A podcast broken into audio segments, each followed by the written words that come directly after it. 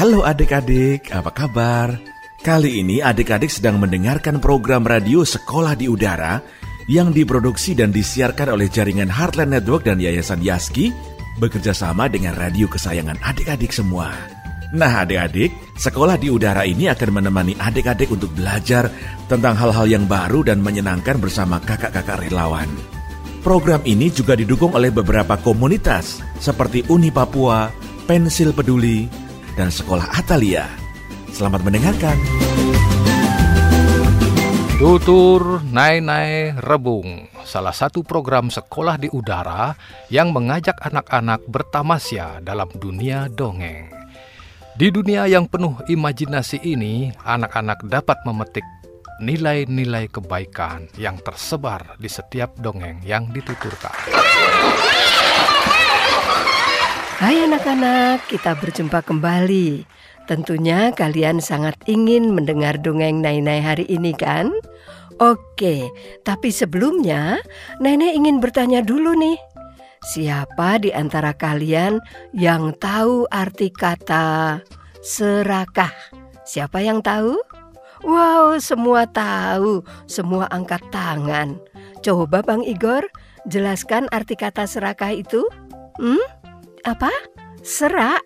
Suara serak? bukan, bukan bang. Kalau suara serak itu suara yang parau. Misalnya begini. Ah, jangan nakal. Nah itu suara serak.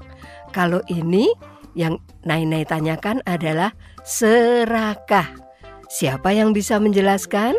Arumi, Hisyam, atau Mike? Jangan malu-malu, salah tidak apa-apa. Oh, Dika mengangkat tangan.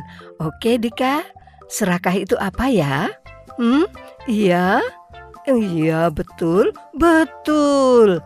Serakah adalah sifat orang yang tidak pernah puas. Selalu ingin lebih dan lebih untuk dirinya, padahal dia sudah punya. Nah, Biasanya orang yang serakah selalu ingin mendapatkan segala yang diinginkan tanpa mempedulikan orang lain. Ya bagus Dika jawabanmu benar.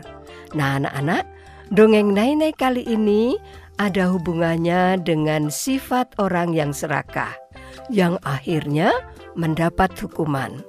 Dongeng kali ini adalah sebuah legenda tentang terjadinya suatu tempat ya.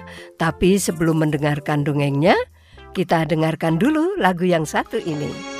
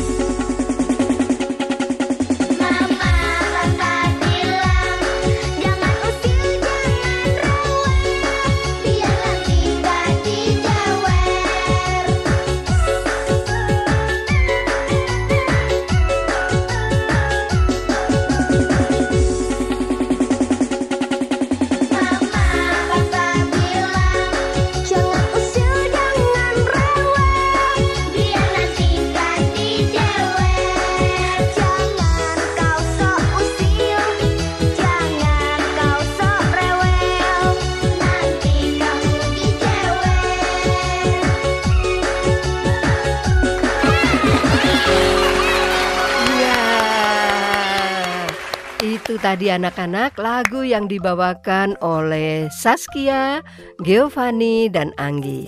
Judulnya Jangan Usil.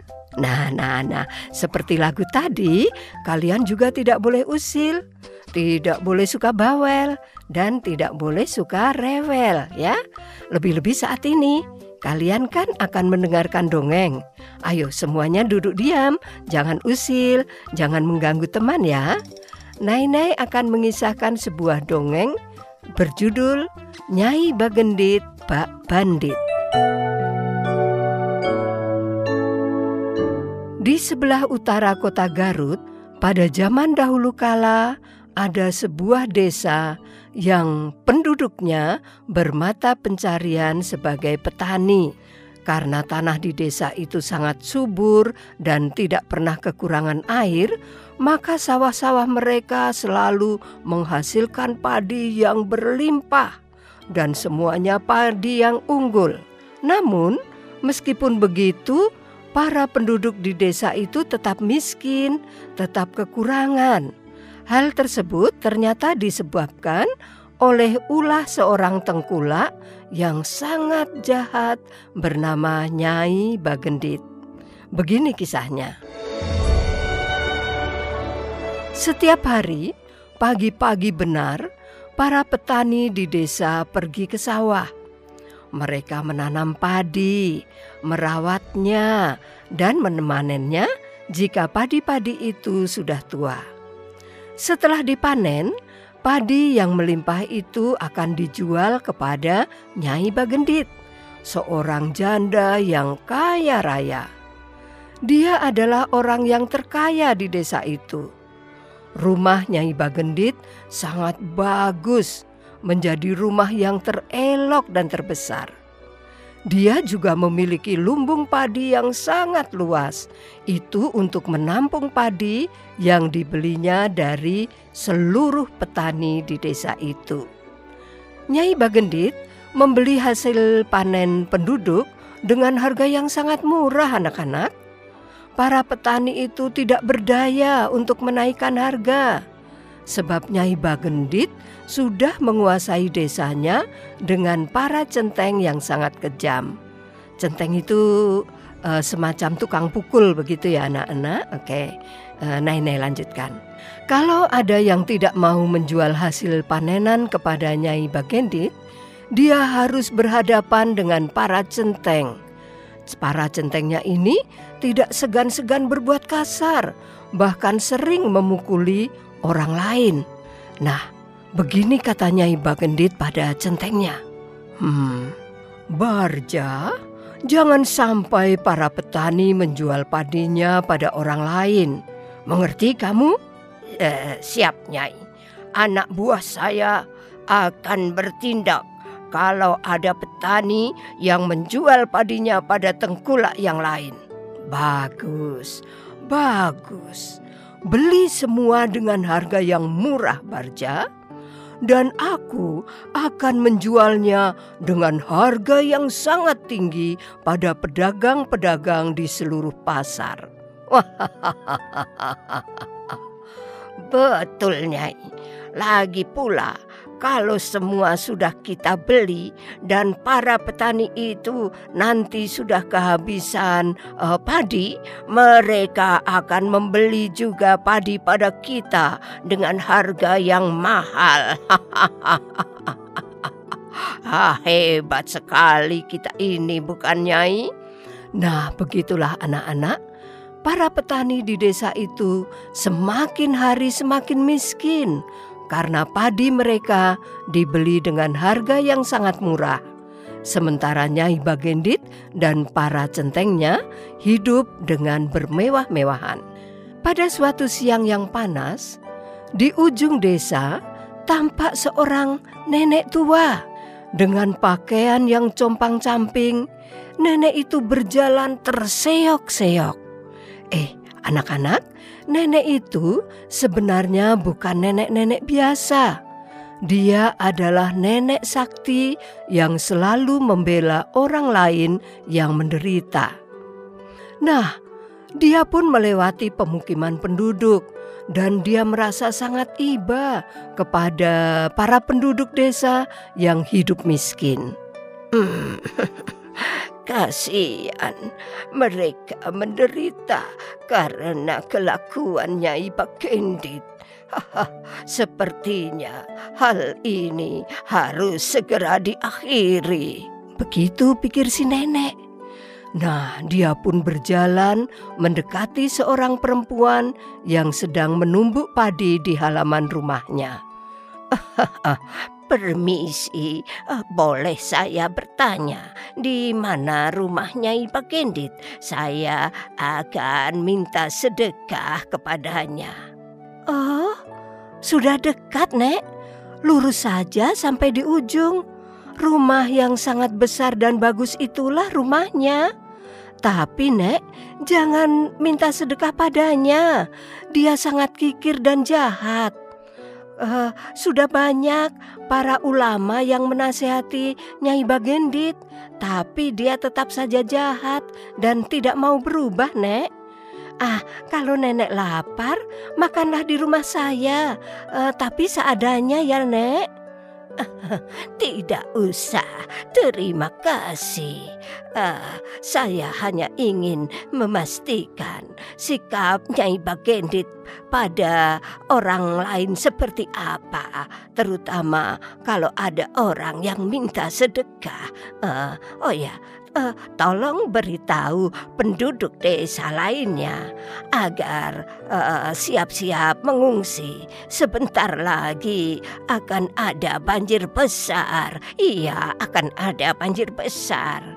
Ah, nenek ini mana mungkin ada banjir di musim kemarau seperti ini, Nek? Aku tidak bercanda.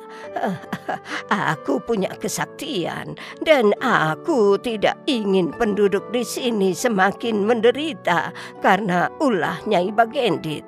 Ah, akan aku beri pelajaran Nyai Bagendit itu. Nah, kalau dia tidak mau bertobat, dia akan merasakan akibatnya. Uh, karena itu, uh, segeralah mengungsi, segeralah uh, bawa barang berharga milik milik kalian. Beritahu penduduk desa yang lain, cepatlah beritahu. Begitulah, nenek sakti itu berjalan lagi sampai di rumah Nyai Bagendit. Waktu itu, Nyai Bagendit sedang menikmati hidangan yang melimpah. Bersama para centengnya, nenek yang sakti itu berpura-pura menjadi pengemis dan dia berkata memelas. Uh, sedekah nyai.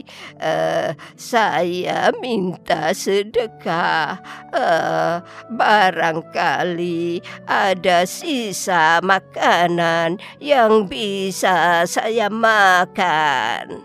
Hmm Enak saja, nenek peyot. Kalau mau makan, ya beli.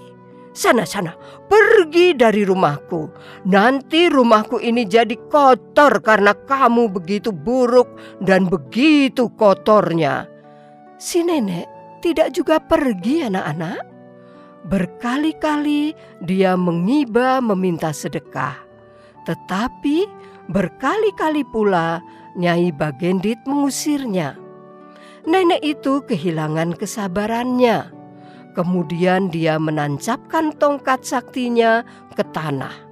Lalu dia memandang Nyai Bagendit dengan penuh kemarahan. Uh, Nyai Bagendit, ah, ah, rezekimu yang berlimpah ini kamu dapatkan dengan cara yang tidak baik. Rakyat kamu sengsarakan hanya untuk memuaskan keserakahanmu. Sementara penduduk desa dililit kemiskinan, padi mereka sudah habis. Kamu malah menjual padi dengan harga yang mahal kepada mereka. Ah, ketahuilah Nyai, aku datang ke sini sebagai jawaban atas doa para penduduk yang sengsara karena ulahmu. Kamu akan mendapat hukuman. Siapa yang akan menghukumku, nenek tua jelek? Kamu tidak salah nih. Kamu tidak lihat centeng-centengku banyak Sekali pukul saja badanmu pasti akan remuk nenek.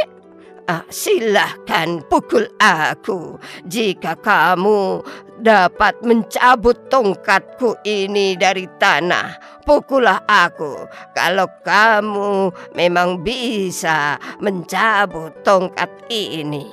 Hmm, dasar nenek tak tahu diri. Apa sukarnya mencabut tongkat? Tanpa tenaga pun aku bisa, Nenek. Nyai Bagendit pun berjalan menuju halaman diikuti para centengnya. Dia kemudian berusaha mencabut tongkat si nenek. Au, ternyata tongkat itu tidak bergeming. Dia mencoba lagi dengan dua tangan. Uh, uh, iya, iya. Eh, ternyata tidak bisa juga. Nyai Bagendit pun menyuruh para centengnya mencabut tongkat itu. Setiap centeng berusaha, tetapi tidak bisa juga. Akhirnya anak-anak mereka bersama-sama berusaha. Satu, dua, tiga. Bakbuk, bakbuk, bakbuk. Ternyata anak-anak bukan tongkat yang tercerabut dari tanah, tapi malah mereka yang terpelanting dan jatuh. Ternyata badan kalian yang kekar-kekar itu tidak berguna. Lihat, aku akan mencabutnya. Nenek tua yang sakti itu mendekati tongkatnya dan Prul, eh cuma dengan satu tangan, tangan kiri lagi. Tongkat itu tercerabut dari tanah. Tapi apa yang terjadi anak-anak? Oh, bersamaan dengan tongkat yang tercerabut itu menyembur air yang sangat deras. Hmm, Nyai Bagendit, inilah hukuman untukmu. Air ini adalah air mata para penduduk yang sengsara karena keserakahanmu. Kamu dan seluruh hartamu akan tenggelam oleh air ini. Setelah berkata begitu, ajaib anak-anak, si nenek itu tiba-tiba raib, hilang. Tinggal Nyai Bagendit dan para centeng yang panik melihat air meluap dengan deras. Nyai Bagendit berlari ke dalam rumah untuk menyelamatkan hartanya. Oh, bagaimana ini? Emasku, berlianku, celaka. Oh, tolong, tolong. Bagaimana ini? Para centeng ikut berlari ke dalam rumah mereka berusaha menyelamatkan harta benda milik Nyai Bagendit. Berhasilkah anak-anak? Hmm? Tidak, sebab air bagai tsunami yang melanda.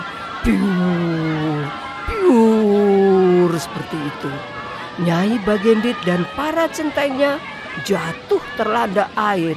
Wah, tolong, tolong, tolong. Akhirnya mereka tenggelam. Begitulah anak-anak akhir dari kehidupan Nyai Bagendit. Dia tenggelam bersama harta bendanya. Anak-anak, air yang menenggelamkan desa itu dipercayai oleh masyarakat setempat merupakan cikal bakal terbentuknya sebuah danau yang dinamakan Situ Bagendit. Situ itu artinya danau ya, dan Bagendit berasal dari nama Nyai Bagendit.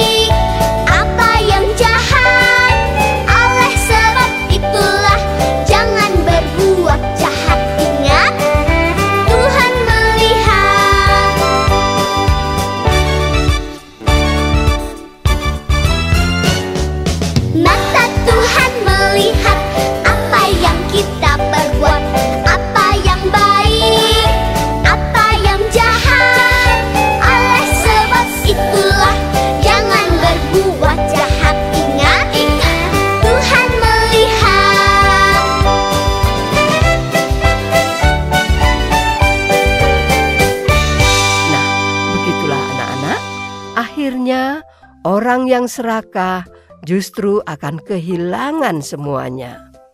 Kalian di sini tidak ada yang serakah ya? Misalnya sudah punya tas.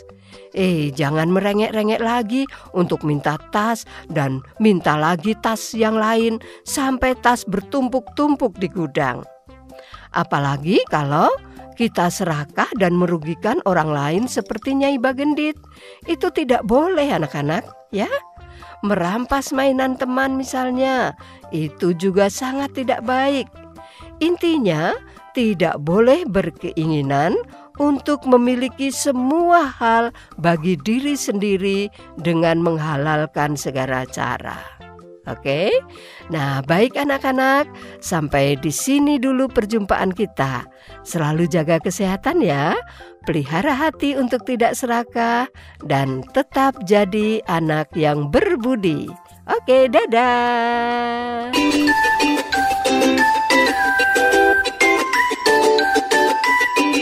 Adik-adik, terima kasih ya sudah mendengarkan program Radio Sekolah di Udara. Kerjasama Radio Heartland Network, Yayasan Yaski, dengan Uni Papua, Pensil Peduli, dan Sekolah Atalia. Sampai jumpa besok di jam dan gelombang yang sama. Tetap semangat belajar ya.